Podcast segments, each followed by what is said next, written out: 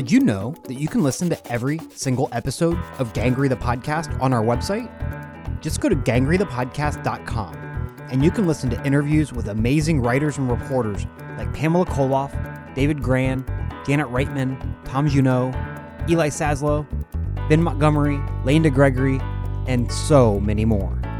Just go to gangreythepodcast.com. That's G A N G R E Y, the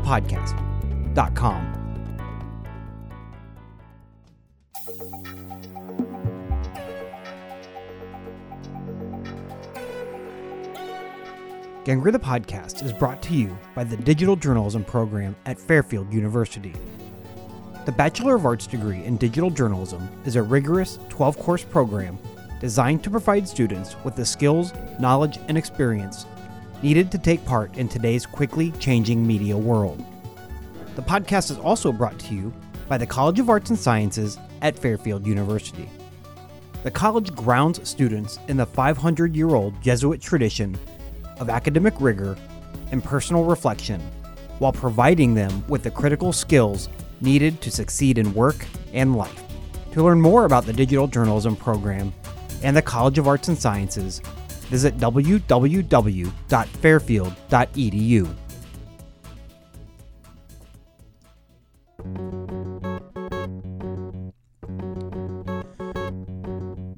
Welcome to Gangrey the Podcast. I'm Matt Tullis. For this episode, I'm going to replay the interview I did with Mike Wilson in May of 2015. Wilson was just named a deputy editor for Enterprise in Sports at the New York Times. When we did this interview, Wilson had just been named editor of the Dallas Morning News. Wilson has a long track record of supporting journalists who write narratives. When he was at the Tampa Bay Times, he worked with a number of reporters who've been on this show Ben Montgomery, Lane DeGregory, Michael Kruse, Kelly Benham French, Leonora LaPeter Anton, John Woodrow Cox, and more. They're all excellent storytellers. That, in Wilson's mind, is important, especially in news organizations.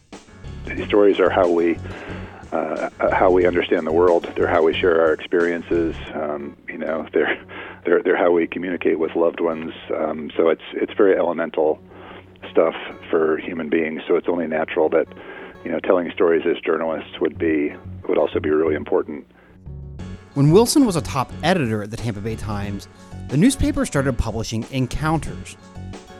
The front page series consisted of short, interesting stories that one would not define traditionally as news supposed to be a, a, really enjoyable five to six minute read. You know, the Michael Kruse story about the the guy teaching his daughter to ride a bike. There was there was absolutely nothing special about that story, and then everything was special about mm-hmm. it. Like it described it described this moment that you know probably just about every parent has been through of you know setting up your child on two wheels for the first time and letting go and watching them you know take those few those first few kind of halting pedaling steps forward, and uh, and, and it, it was just this absolutely beautiful capturing of a universal moment. As usual, I've linked to all of the stories that Wilson and I talk about on the website. You can find that at gangreythepodcast.com. Just a side note, the website has been redesigned, so it should be much easier to find every episode that I've done. Once more, that is gangreythepodcast.com. That's G A N G R E Y, the podcast.com. Mike, thanks for joining the podcast. Yeah, thanks for having me. Uh, first things first, uh, how's Dallas?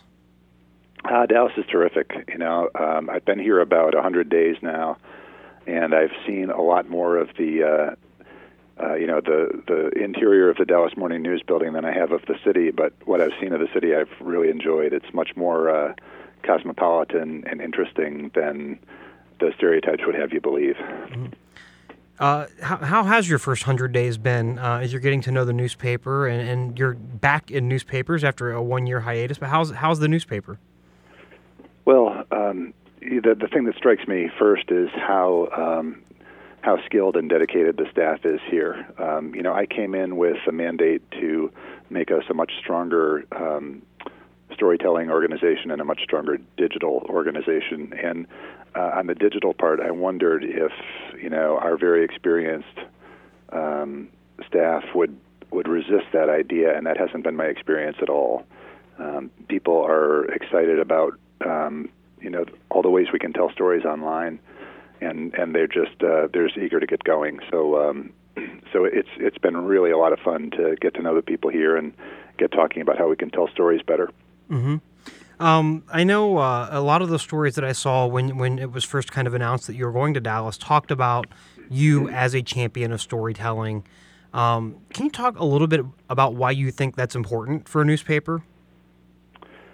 Yeah, I think it's um, it's important for, for a news organization um, because it's important to human beings, right? The, these stories are how we uh, how we understand the world. They're how we share our experiences. Um, you know, they're they're they're how we communicate with loved ones. Um, so it's it's very elemental stuff for human beings. So it's only natural that you know telling stories as journalists would be would also be really important. Um, but just in a in a sort of more um, practical day to day sense, I, I came up as a journalist among really great storytellers at um, at the Miami Herald and the St. Pete uh, slash Tampa Bay Times. Um, so you know, all of my teachers uh, in journalism were interested in stories, and um, and it was kind of natural for me to to follow their example. Why do you think newspapers have kind of a, a lot a lot of newspapers, uh, not not some, but a lot have kind of gotten away from that storytelling? Why do you think that is? Um, I, I'm, I guess I'm I'm thinking about the premise of your question and whether I whether I completely agree with mm-hmm. it. So.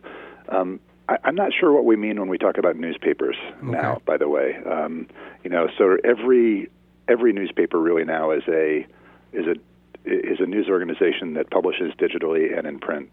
Um, uh, so I think that there there's actually a lot more good storytelling um, being done, um, particularly digitally, by traditional news organizations than than maybe they get credit for. Uh, so if you look at you know one of the one of the leading new digital organizations among old media is the Washington Post, mm-hmm. um, and the Post has uh, some very very effective storytellers who are using you know not just like the great writing skills that they've always had there, but um, but also using digital tools, um, you know, uh, graphics, video, all kinds of all kinds of means to tell stories online. Uh, I do. I, I will sort of concede to you that um, as as news organizations have gotten smaller, um, they've maybe invested less in the kind of really interesting enterprise that uh, you know that you and I like the most. Mm-hmm. So, so fair enough. I mean, maybe there's not enough sort of St. Pete Times slash Tampa Bay Times kind of um, you know deep storytelling organizations uh, out there, but I, I still think there's some pretty good stories being told. And it seems like I think a lot of that, maybe that slack that maybe is not happening in newspapers. And I, I hate to use, yeah, the news, the term newspapers is, is almost an archaic term now because they are publishing in and not just paper anymore. Um, but a lot of the slack has been picked up online by like upstart uh, uh, companies and and you know uh, publications. Uh, have you been looking at some of that stuff too? Sure, and you know the year that I spent um, working for uh, Nate Silver at 538, um, you know that was a, a full immersion into the digital world for me. Um, and so it just you know it was a it was a great window into some of the other things that are happening out there. So if you look at uh, you know places like um, Quartz and ProPublica and um, the Marshall Project and 538 and Vox, um, you know Vice, these these places that are um, digital pure plays. Um, they are doing some great storytelling, and um, there, there's even smaller ones. There's even sort of, uh, you know, there's any number of pockets of one-off digital organizations that have, you know, that manage to muster the resource to tell um, really good stories. I left Grantland off the list, and Grantland was a, you know, a sister publication to us mm-hmm. at 538. So, so yeah, there's um, there's a lot of there's a lot of great stories being told, and I think actually a lot of good opportunity for journalists in in the dig- digital world, both in uh, pure play organizations and traditional organizations now. Mm-hmm. I don't know if you remember this, but um, I talked with I've talked with you once before, and it was several years ago uh, when I was a reporter at the Columbus Dispatch. Um, I had called to, uh, to talk to you about the Encounters series that you all were running at the uh, St. Petersburg Times right. at the time.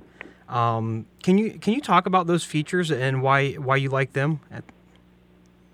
Yeah, sure. And I, and I do remember that conversation. Um, the Encounters series was. Um, uh, so I, I'm trying to think of what year it was. It was probably around 2006 or 2007. Um, the editor in St. Pete, Neil Brown, uh, came to me and said he wanted to create uh, a new. Um, he de- he defined it as a front page feature, which we probably wouldn't define it that way today. Mm-hmm. But he defined it as a he wanted a new 1A feature that would be short and it would be um, interesting narrative stories that that one would not um, define traditionally as news. So it could just be something really meaningful that happened in, in an individual's life that day that might resonate with an audience for some reason, um, or a you know a quirky moment that somebody observed on a street corner and could write an effective essay about. And so we came up with a with a catch-all title called Encounters, where really anybody should be encountering anything, um, and the reader could be encountering. You know, it could could just be the reader's encountering the story, or the subject of the story is encountering someone else. It was so it was so broad that it didn't really exclude any idea. Mm-hmm. Um, and and uh, you know, all of the there were so many, and still are so many um, creative, talented storytellers uh, at the times that. Uh, you know, they, they just came forward one after another with all these ideas. Some of them were first person things that had happened. Some of them were they heard about some, you know, girl who was going to have her hair cut for locks of love, and uh, and so they went and watched her do that. Uh, and we had a hard rule that they could be no more than 20 column inches long, so it's probably like 700 words. Mm-hmm. Um, and uh, and my my job as the editor was to to hold a firm line at that length because we didn't want them to grow into projects. It was supposed to be a, a really enjoyable five to six minute read mm-hmm. uh, for readers, and it was. Um, you know, not all of them were successful. In fact, if if if you went back and you had me grade them, I'd probably only give about 60% of them an A, mm-hmm. and and you know the other 40% would get some lower grade, and some of them got you know would get pretty low grades in the end. But um, but really, it, it was fine because it was just one little corner of the front page that we put it on, and if, if it worked, it was a, a real delight for readers. Um, if it didn't work, you know, no points off. Uh, and we, we didn't put them on the front page if there was some great news story that day that that should be occupying mm-hmm. that space. So it was a slow news day kind of feature, and I think really worked well overall. About how many did you do? Do you recall? I'd be guessing, Matt, but it's probably. I mean, we, we must have done 75 or 100 of them. Mm-hmm. Yeah, there's uh, a couple that even like, you know, it's been, oh, eight or nine years since I've read them, and there's still some that I recall. Um, the the one that Michael Kruse did on the the father teaching his daughter how to lear, learn to ride a bike, yes, um, which was just fantastic. Um, and Lane uh, DeGregory's piece on the rodeo guy. Oh yeah, a couple yeah. that stand out in my mind. Right you know the Michael Kruse story about the the guy teaching his daughter to ride a bike. There was there was absolutely nothing special about that story, and then everything was special mm-hmm. about it. Like it described it described this moment that you know probably just about every parent has been through of you know setting up your child on two wheels for the first time and letting go and watching them you know take those few those first few kind of halting pedaling steps forward and uh, and, and it, it, was just this absolutely beautiful capturing of a universal moment. Mm-hmm. Um, that, that was, that's definitely one of my favorites. Yeah, I still remember the, one of the last sentences. The little girl says to her dad, "Never let go." Yeah. So yeah. I, I, guess that's a sign of a great story, right? I mean, if I can think about that uh, today, you know, so many years removed, uh, it's, it's a, a, great example of some of the stuff that I thought you guys did really well down there. Um, now that you you're in Dallas now, are you hoping to do some some stuff like this? Uh, uh, when you know, like really generating. Dallas Morning News has always had a lot of really great storytellers uh, already. I mean, what are you hoping to do there in terms of, you know, breathing some new life into storytelling? Well, it's it's a great question, and I'll have to answer honestly and say, yes, I want to do something like that. In fact, I'm trying to figure out a way to do something without totally ripping off the encounters idea because I want it to be new. Um, and so, actually, uh, sometime in the next few weeks here, I'm going to have a little open call to the staff to get together and let's talk about um, let's talk about something that can be a recurring um, special feature for for both online and for the front page. Um, and and like what theme might be, might we want to pursue? Should it be a series of small profiles? Should it be you know what what should it be? But like I'd like us to come up with something that's again outside the traditional definition of news, um, but where we can go out and stretch out as uh, as storytellers and um, and and show readers like help readers feel something or, or, or help readers have a good time in um, you know in a little corner of the website or a little corner of uh, the front page, maybe once a week. Mm-hmm. Uh, let's let's um well uh, let's I want to talk about your year uh, at 538. Uh, you said it was a full on immersion into kind of the digital world. Um, what did you take away in that year that you think can kind of help um, shape the Dallas Morning News? Uh, you know where you guys are going in the future. Mm-hmm. You know, one of the big things was um, I learned a lot about how the online audience um, wants to be talked to, um, how how online readers expect you to communicate with them. So it's a it's a much more freewheeling two-way conversation than we're used to in traditional media. So the you know the newspaper model is we we watch what's happening in our community, we decide what's important, um, we you know write about it or take pictures of it and and give it to an audience, give it to the audience, you know, on the doorstep in the morning, and maybe they write a letter to the editor um, in response, and maybe not. Mm-hmm. But it's essentially kind of a newspaper is essentially telling you, here's what we think every day. But um, you know, online, what what we think matters somewhat, but what they think, the audience thinks matters um, just as much. Um, and and the audience expects us to know that and expects us to to join a conversation. So the, the audience for 538 stuff was um, largely male, um, very well educated uh, usually pretty affluent. These were people who understood um, uh, data, they understood probability, statistics.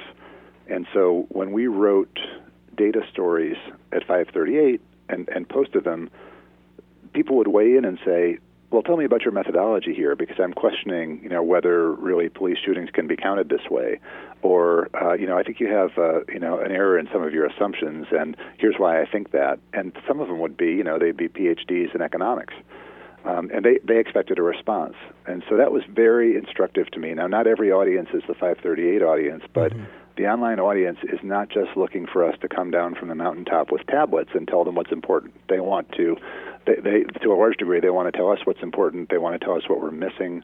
You know, they they want to basically be a part of the reporting process, and I, I think that's really healthy for not only not only for journalists but for democracy if we're listening to the audience a little more. Right. I remember uh, from my days when I was when when I was still working as a as a daily newspaper reporter we were always almost trying to figure out who our audience was. And it seems to me with with the with the web, we can almost know who our audience is. Is that accurate? Do you think? It's it's very accurate. I mean, you can know you can know so much about uh, your online audience. Um, you know, you can know who's looking at a story at, at, a given moment and how deeply into the story they're going. Mm-hmm. Um, uh, so yeah, there's you know everything can be measured online, and and as as editors and writers, we really have to respond to that. So if we're if we're covering subjects that the audience is telling us through metrics that they don't care about, then we need to move on and find something that they do care about. And if they tell us they do care about it, we should give them more of it um, and capitalize on their interest in it and see see what else they need to know.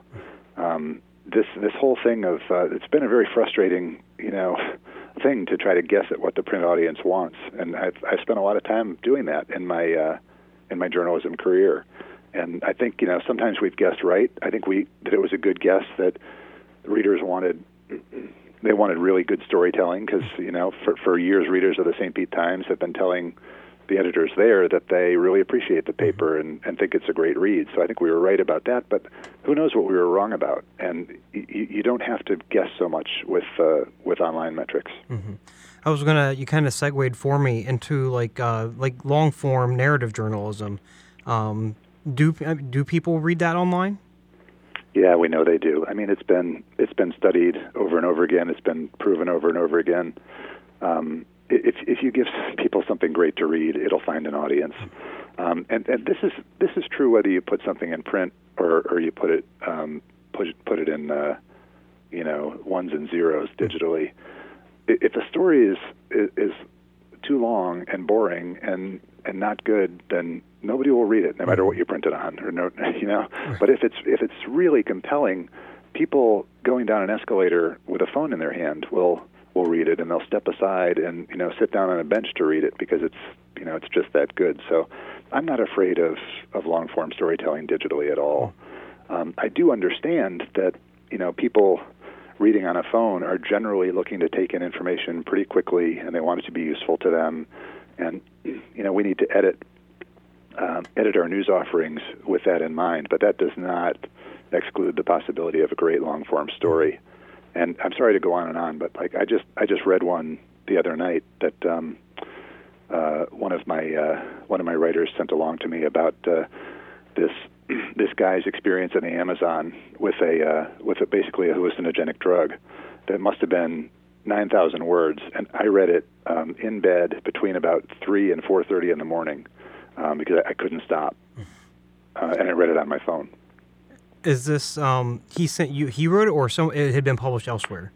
He he found it online and okay. sent it to me. Yeah. Okay. Do you remember what the what the title of the story was? You know, while we're talking, um, I'll find it and I'll let you know. Okay, you know, great. Later in the conversation. Um, uh, one thing I wanted to talk about it, it, when it comes to long form, when it comes to doing this narrative journalism, um, it so much has helped when you have an editor who really gets it and is able to make the story better. Um, and I know Ben Montgomery told me that you are a wonderful diagnostician and that you could read a story and magically know what is not working. Um, what are you thinking about as you read a story for the first time that a reporter has turned into you, something that's going to be long uh, and maybe taken in a narrative direction? Well, I think I'm really sensitive to um, to structure uh, on stories. Um, so there's a little alarm that goes off inside me if if something is out of order. Um, so, for example, if um, if something happens and then the writer explains to me um, the three things that happened the day before that um, to set it up, that uh, an alarm goes off that tells me why are why are we going back in time right now? Um, uh, so. I, I, don't, I don't know why that is. Um, maybe it was the, the books I read as a child or something were, were really well structured or really poorly structured, and it bothered me. But I just really care about the order in which um, the reader learns things. Um, and then I also care a lot about um, uh, about uh, the meaning of stories, about the the meta story uh, in in whatever we're writing about. I mean, I just care a lot about um, not not just the facts that the sort of the, the difficult facts that the reporter has to marshal, but what they amount to. Um, and so, and, and that's one of the reasons I like being an editor so much is I'm not responsible for all of that hard reporting and all that gathering of facts and, and distilling of facts. You know, I get to read a at least a, an attempt at a finished project product and think about whether it's achieving its bigger goals and that that's what I really think is the value of uh, is the beauty of the reporter editor collaboration is that that the reporter has that um, responsibility for uh, for knowing everything there is to know, and then the editor has the responsibility for helping um, help, just helping to make sure that the that all the context is there and all the meaning is in the story. So my mm-hmm. favorite collaborations have have worked well that way. Right. You were the primary editor on Lane uh, DeGregory's The Girl in the Window. Um, what was that process like in the, in the editing process in that story? You know, Lane worked on that story over um, over a period of months. Um, she followed um, this family that had um, adopted um, a severely disabled girl. The girl had been I'll just I'll just sort of repeat it for anybody who doesn't know, but the girl had been uh, severely neglected by her birth mother and um, was developmentally disabled as a result. Um, she was rescued from that terrible situation and then put uh, in the home with this other family that had, you know, not not a lot of money, but just a lot of patience. Um, and so Lane spent, you know, I think months um, visiting this family and spending time with them and and watching them build their relationship with Danielle. And so, you know, what Lane brought to the story was what Lane always brings to the story, which is just this incredible empathy for the girl and the family, um, and and the, the just the rich detail about how they lived their lives and how they dealt with her, you know, unpredictable nature, um, and, and and how they how they came to love her. So you know, when you're Lane's editor, it's really it's really not very hard.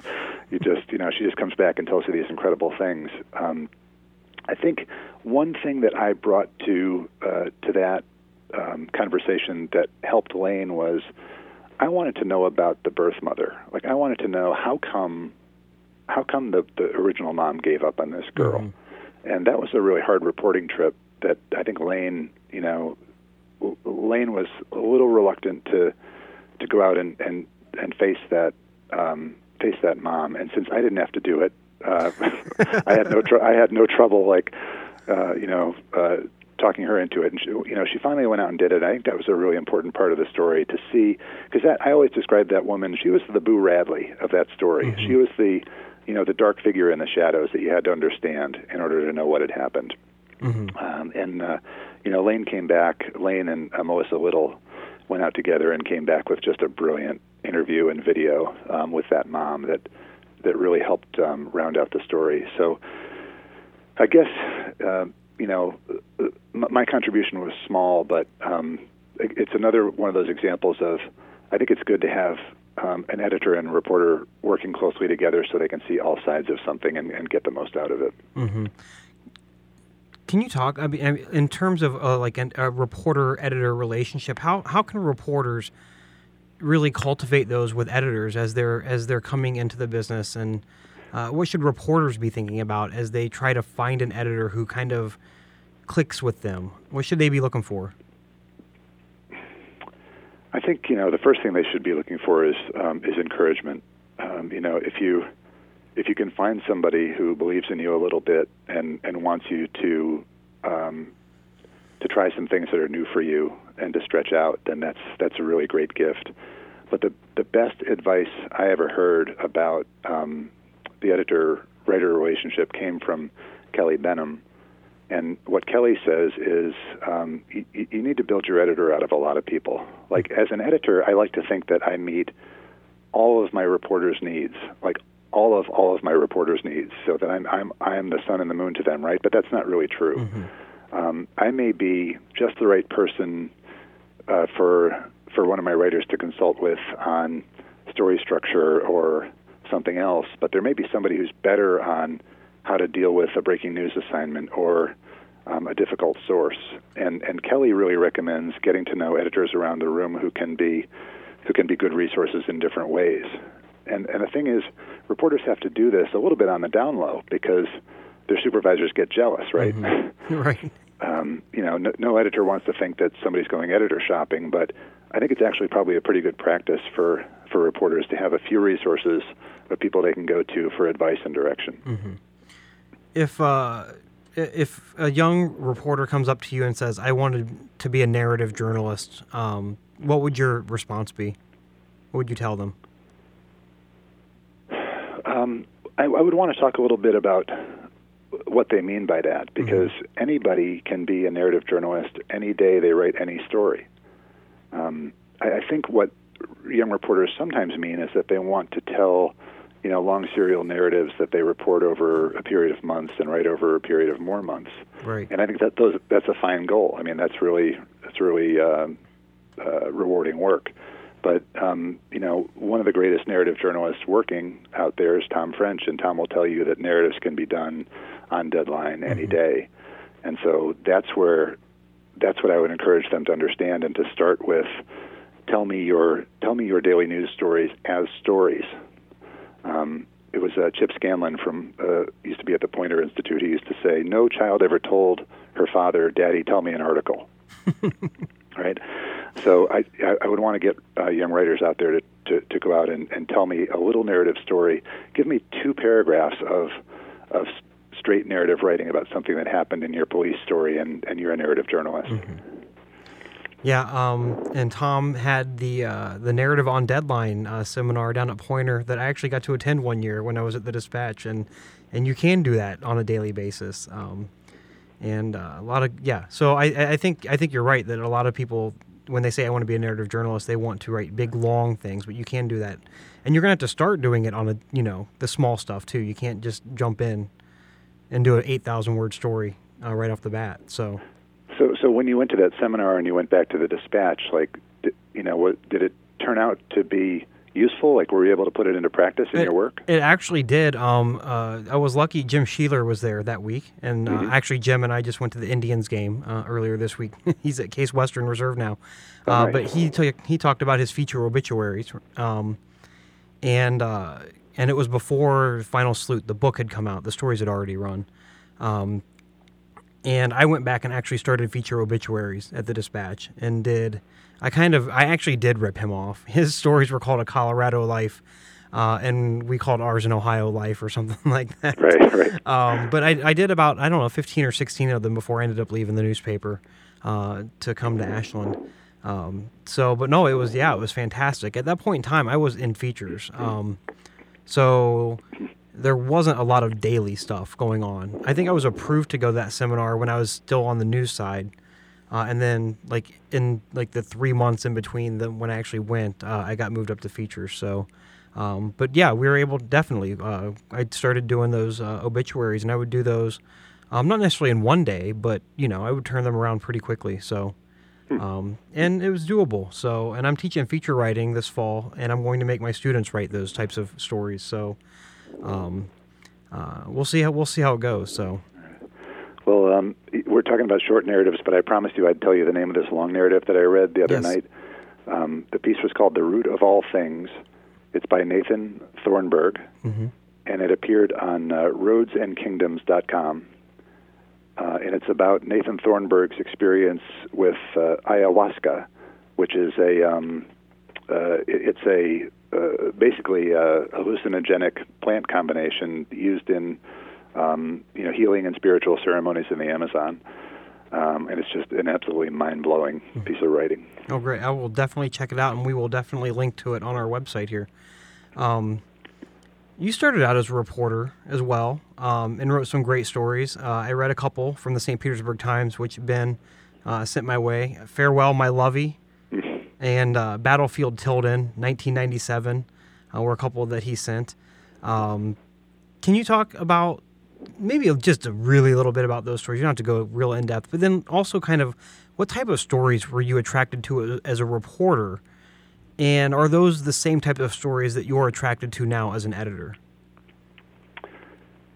Sure. Um, well, Farewell, My Lovey um, was a story about the death of a woman named Lovey Dowdle.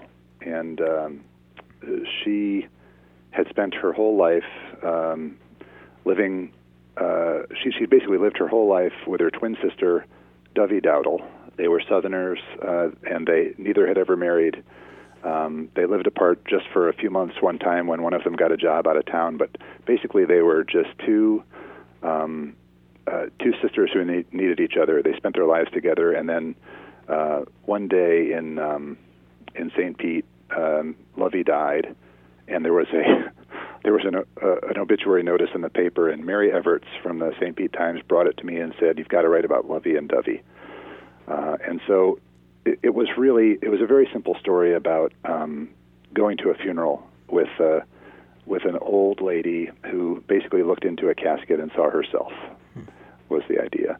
Um, uh, but the, the reporting lessons were these these are eternal lessons of reporting. Just just show up mm-hmm. and stay there and and go where the source goes. So I went to to Dovey's house on the day of the funeral and introduced myself. And the the funeral home sent over a car uh, to take her to the funeral, and I politely asked her if, if it would be all right if I joined her in the car, and she said I could. So I rode with her to the funeral and stood behind her as she bade her sister goodbye. So just being there and being close made it possible to get, you know, a few a few nice details that made the story meaningful mm-hmm. for people.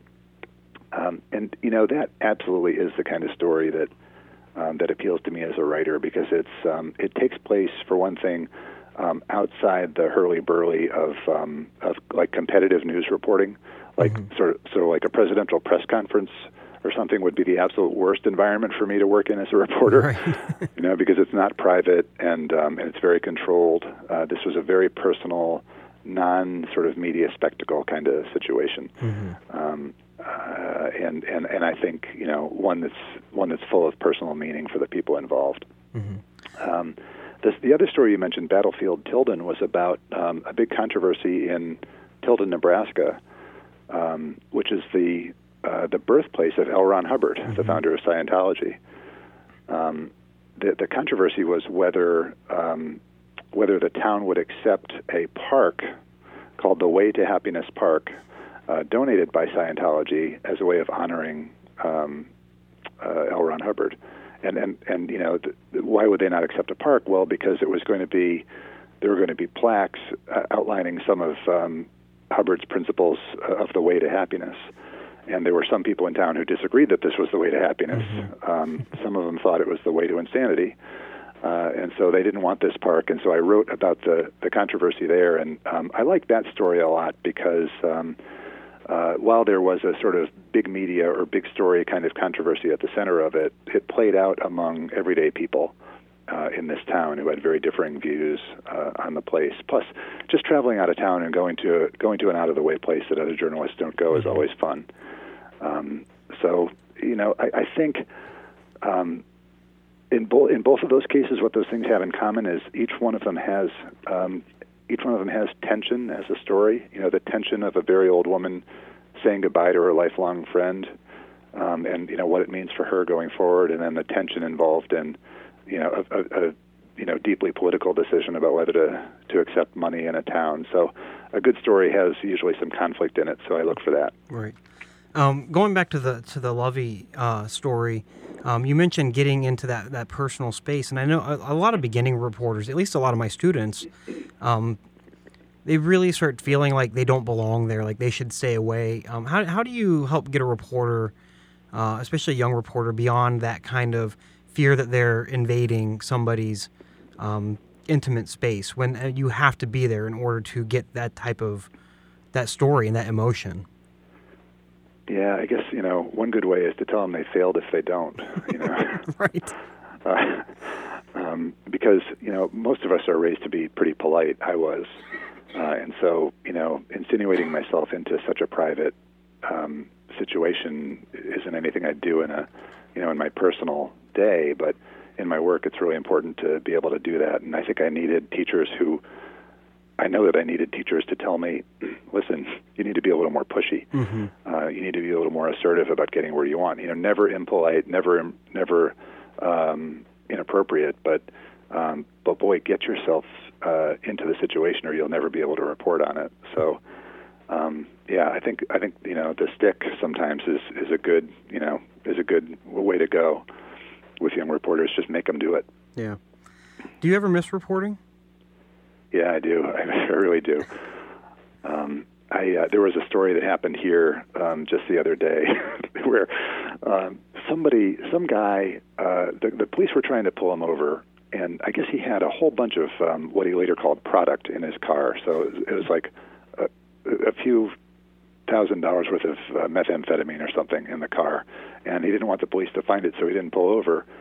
Um, and for whatever reason, he didn't flee either. He just kind of kept moseying down the interstate at about 40 miles an hour, and the police didn't know what they were dealing with, so they they stayed back a few feet. They didn't want to pull up next to him because who knows, maybe he's armed or whatever. Uh, and, and and this low speed chase unfolded between Dallas and Fort Worth. and it was just like it was just this really fascinating moment of like the criminal justice system conveniently speeding itself down for us to watch it up close because it was on live TV, mm-hmm. and everybody in town was watching this this slow speed chase, wondering why aren't the cops just ramming this guy? And it's like you could almost see like you could clearly read the roads road signs as they were passing because they were going so slow, and you could almost imagine if like somebody had gone by on a bicycle that they would have passed the whole entourage. um, and and that's when I, I kind of wished I was reporting then because like that to me is an invitation to a writer to describe things mm-hmm. in, in, a really colorful, interesting way. Um, so I, I missed I missed doing that kind of work on that day, but um, I had a lot of fun you know, being one of the ones who says, "Oh my gosh, isn't this interesting?" You know, like let's get a really good writer on this and and see if we can tell a good story about it. Mm-hmm. Well, Mike, thanks so much for taking the time to talk with me. I appreciate it. Yeah, I really enjoyed it.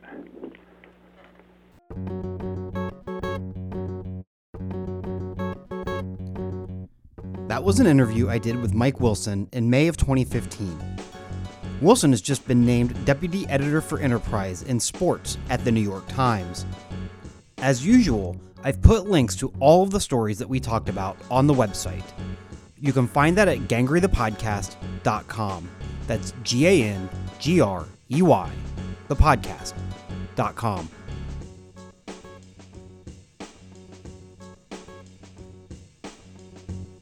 Stay up to date with the podcast by following us on Twitter. That's at Gangrey Podcast. Gangrey is spelled G A N G R E Y. You can also like the podcast on Facebook. You can subscribe to Gangrey the Podcast on iTunes, SoundCloud, or any Google Play app. Just search Gangrey. That's G A N G R E Y podcast. Gangrey the Podcast is produced in Donnarumma Studios at Fairfield University. It's made possible by Fairfield University's digital journalism program and the College of Arts and Sciences. Our music comes from Audionautics. This episode was hosted and produced by yours truly. I'm Matt Tullis. Thanks for joining us.